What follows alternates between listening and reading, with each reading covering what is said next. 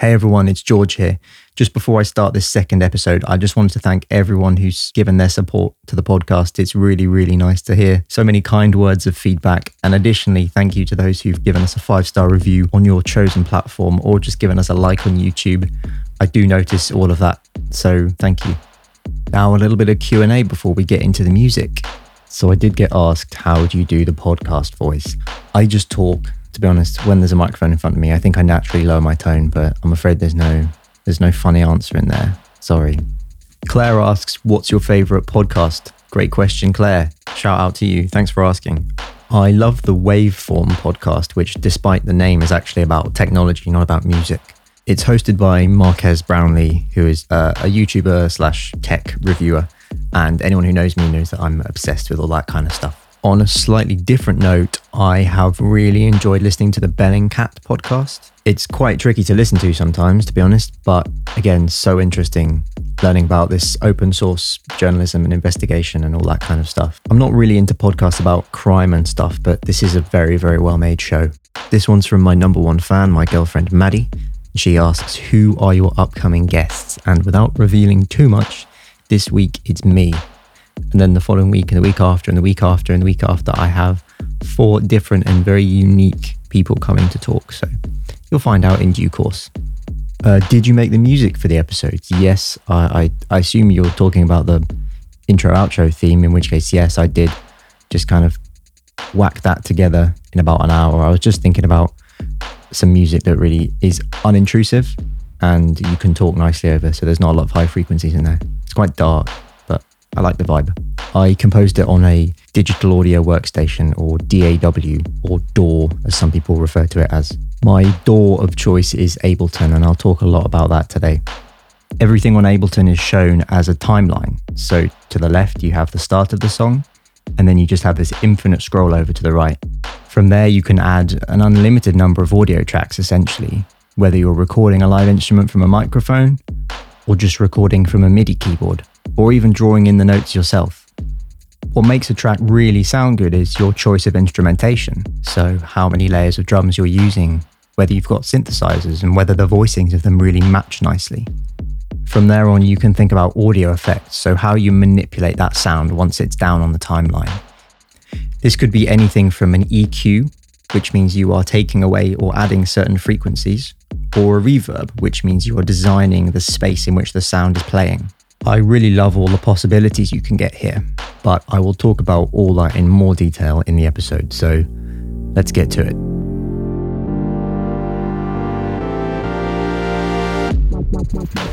Hey, I'm George, and you're listening to Future Mix Podcast. I'm a musician, teacher, and producer, and this podcast brings you right into the world of making music with the artists of the future. Over the course of this series, and deconstructing the music of up and coming artists and producers who create music using only, or very nearly only, their computer. These people aren't millionaires working in industrial studios with fancy outboard gear. These are the people to watch out for in the future. Those who can create something from nothing without a major label behind them.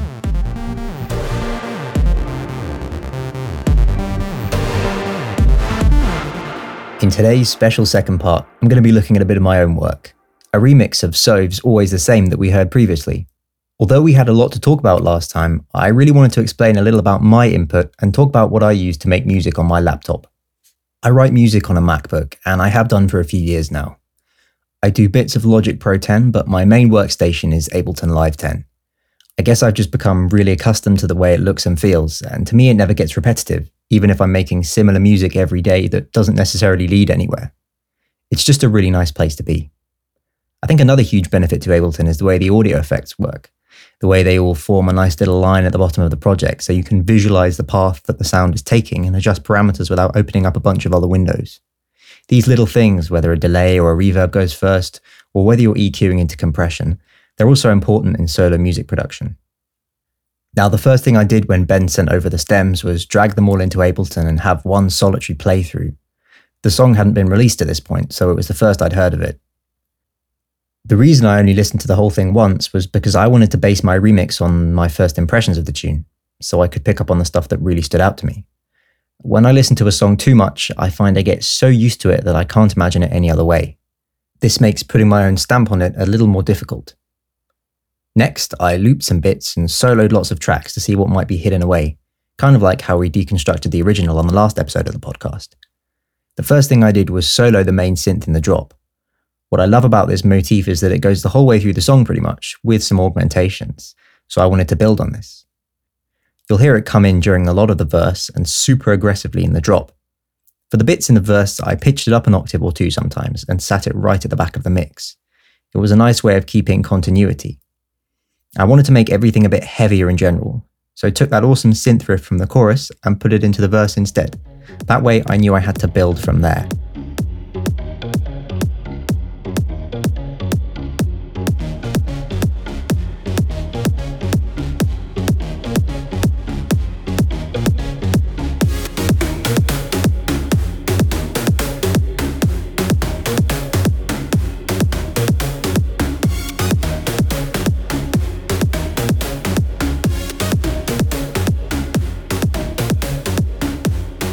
What you heard there was the original synth from the drop, then the two layers I added to make it hit that much harder. Here's the second one soloed.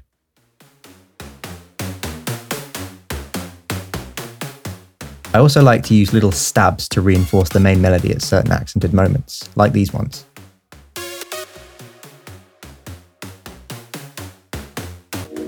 So both of those synth sounds were made in Native Instruments Massive, which is my favourite software synth. Of course, you can always use the argument that all digital synths are fundamentally the same, but it's less about the oscillators and more about the workflow and the way they inspire you. I just look at the GUI on Massive and I feel ready to create something, similar to how I feel with Ableton's interface. Sure, Massive is a bit outdated cosmetically and even lacks quite a few features that modern subtractive synths have, but it works for me, and that's all that matters. I'm also using Massive for these filtered plucks throughout, which actually leads me quite nicely onto the topic of chords.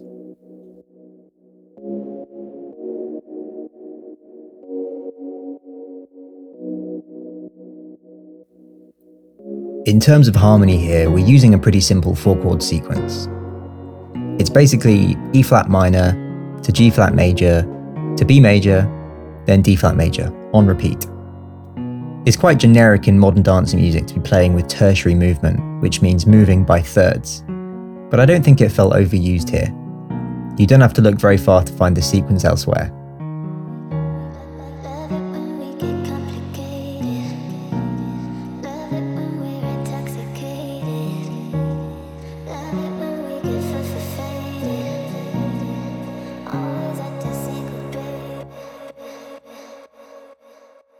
I really love arpeggiators, and I feel like nobody uses them these days, which is kind of a shame. There's something really cool about just letting the metronome do its thing and pressing down on a random chord, then hearing loads of pretty semiquavers all programmed in.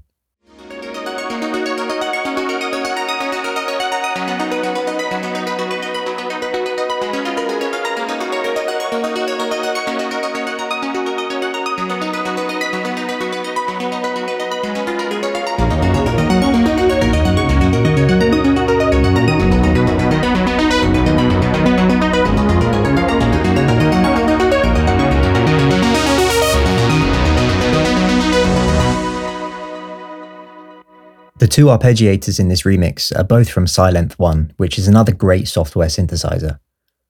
I think they were just my variations of basic presets. A lot of the time, I'll stumble upon a sound I really like from a batch of presets, then I'll just mess around with some of the parameters until it sounds radically different. I'm just not a fan of starting from a blank patch with a sawtooth wave and nothing else. It's really nice how some of those notes pop out as the filter opens and closes.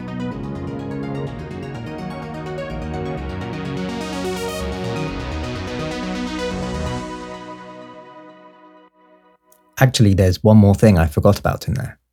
It's very, very distant and low in the mix, but there's this reversed piano sound reinforcing the harmony. There's something very sci fi about a reversed piano, but it's really simple to execute. I just play the notes, mix it out, then reverse the sample. I think the particular piano library I used was The Gentleman by Native Instruments, which runs inside of Kontakt, their sampler. It's got a lovely character, and I prefer to make the timbre really soft kind of out of place in EDM, but I like to have a few things that are different.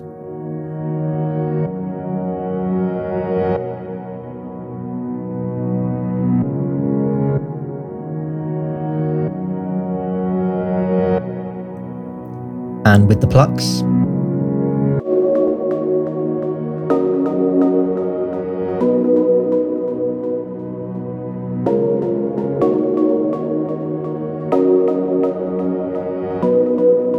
and with the arpeggiators.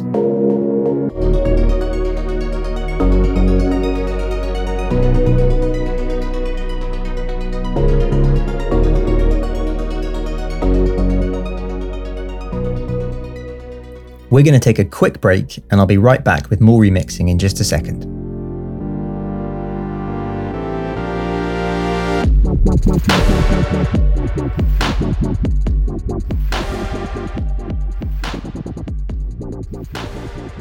It's been a tough year for music and the arts in general, but I don't think everybody realises just how tough a year it's been.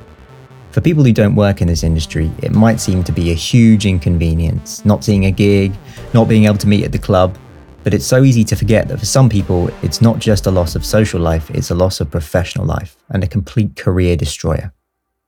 Now, I've been okay. I've lost out financially and I wasn't eligible to get any of it back because freelance work isn't like getting a refund from Ticketmaster a few weeks later. But I can't support this podcast on my own.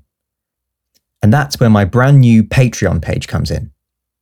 I'm going to be offering various tiers of support available for you to choose.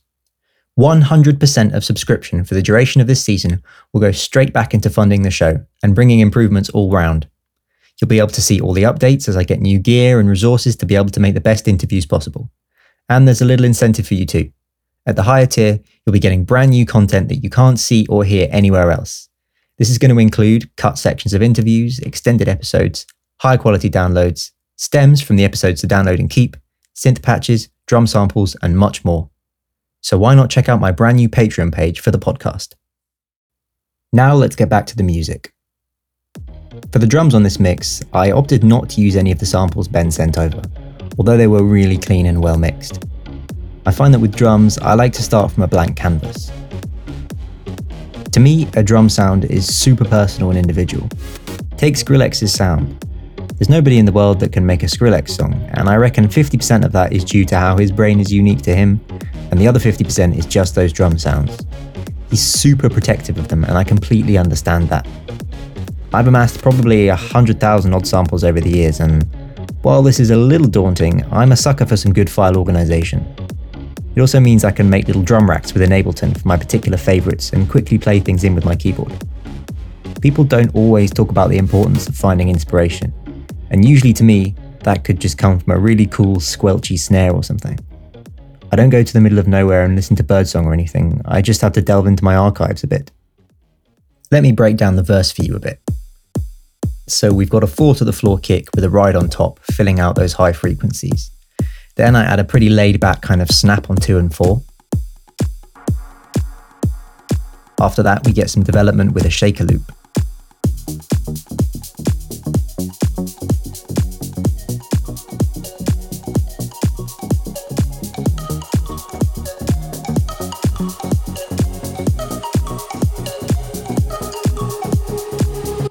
That bass line in there is the key to keeping this interesting. It's just bouncing between the root and the octave above it, but it's really syncopated and pushes away from the four to the floor stuff on the kick. Since everything is to some degree sidechained to the kick, it really punches through. Sidechain compression means that when the kick plays, the audio I've routed through the compressor ducks down to compensate for the signal of the kick. It's such a widely heard sound nowadays, but most people might not recognize it without it being demonstrated. I'll just show you over the piano chords from earlier.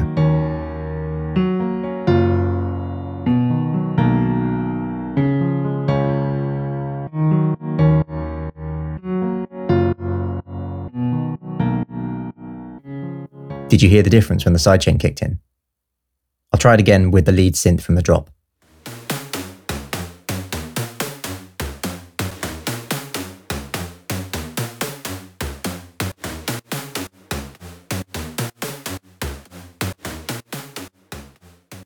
Did you hear it there? It makes a big difference to the groove. If a drum hit coincides with a synth stab or a big moment in another instrument, you would have got this horrible doubling of the sound and a big spike in dynamics. A sidechain compressor helps to prioritize the things that matter in the music, and in electronic music, that's almost always the kick. In the build of the song, we lose the sidechain and the drums initially, but just before the second drop, I used some acoustic samples from Get Good Drums. They're an amazing company that make libraries for Kontakt, and I really appreciate just how forensic you can get with the mixing. It's also really nice to be able to play in the part on my electric drum kit, since for usual writing of drum parts, I just draw in the MIDI. It's only about four bars of material, but it's the fine details that make a part of the song special. Get Good Drums' snares and toms are the highlights of their libraries, as you can give them such a nice sustain. Here I've layered it with the cymbal sound from the drum machine, so you've got this blend of syncopated accents on the toms, which means deliberately off the beat, and then the cymbal, almost playing like a perfect metronome.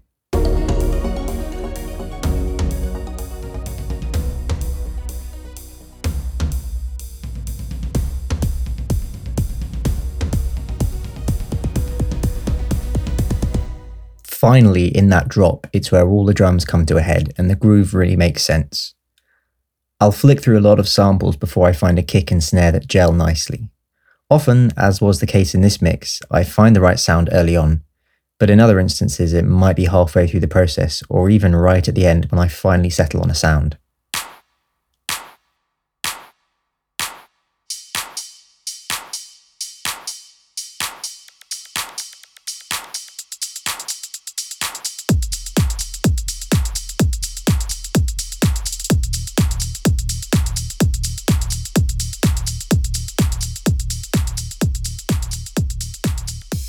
There's a lot of adjustments being made all the way through the compositional process, and I'm really fussy about compression on the drum bus.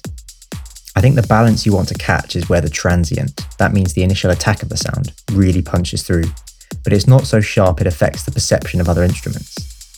Probably the most important plugin here on the drum bus is Supercharger GT, which is a compressor I use. It not only compresses the sound, but it adds a little bit of saturation and warmth. Then add a little EQ to tidy up the muddy frequencies, and here's what you get. I suppose the main thing the drums really compete with in dance music is the bass. Some of those frequencies just get used way too much, and it's easy to make a song feel heavy and weighed down. It's like if you've ever heard a song with subs the whole way through, it can get really fatiguing.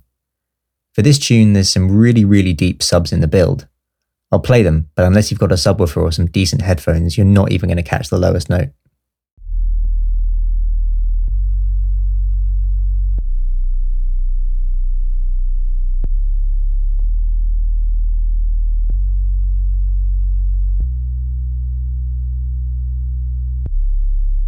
Then in the drop itself, I use a much more harmonic filled bass sound to follow every kick.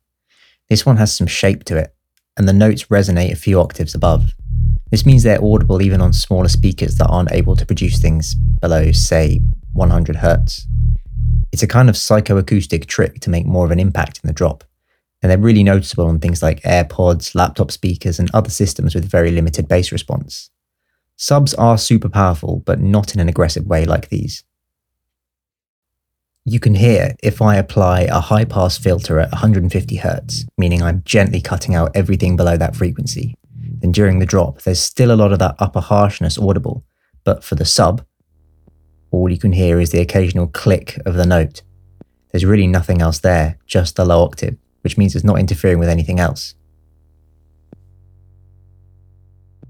Now, other than changing up the order and upping the tempo, the vocals didn't need much altering, just a few little sprinklings of reverbs and harmonizations, usually an octave or maybe a fifth, like in the second build. This mix was pretty much all about making a really hard hitting version of the original, something I was really desperate for, having been in lockdown for several months when making it. One cool thing I did do though was turn a vocal sound into a kind of riser effect. This was very similar to how I did the reverse piano, so I basically added a bit of reverb to one slice of vocal note, then I mixed out the sound, then I reversed it and played around with the pitches a bit.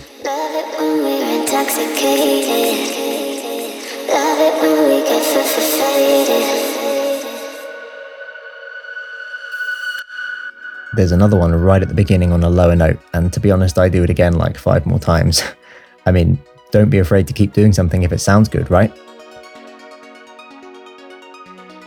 The final session consisted of around 50 tracks in total.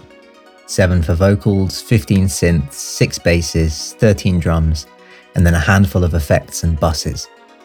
Another great thing about taking lots of material from the original is your CPU hates you a bit less. I find even with my i9 MacBook with plenty of RAM, enough MIDI tracks will cause you a problem before you know it. Of course, you can always commit to freezing or flattening to audio in Ableton, but I don't really like committing to that early on. In this instance, I manually saved a few different versions where I changed the direction of the song drastically, so I always had some records of before it all went wrong, if it did.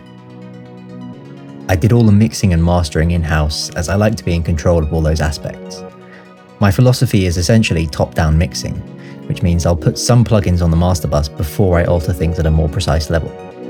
It's quite a common thing to do, as one EQ adjustment, for example, will affect absolutely everything coming into it.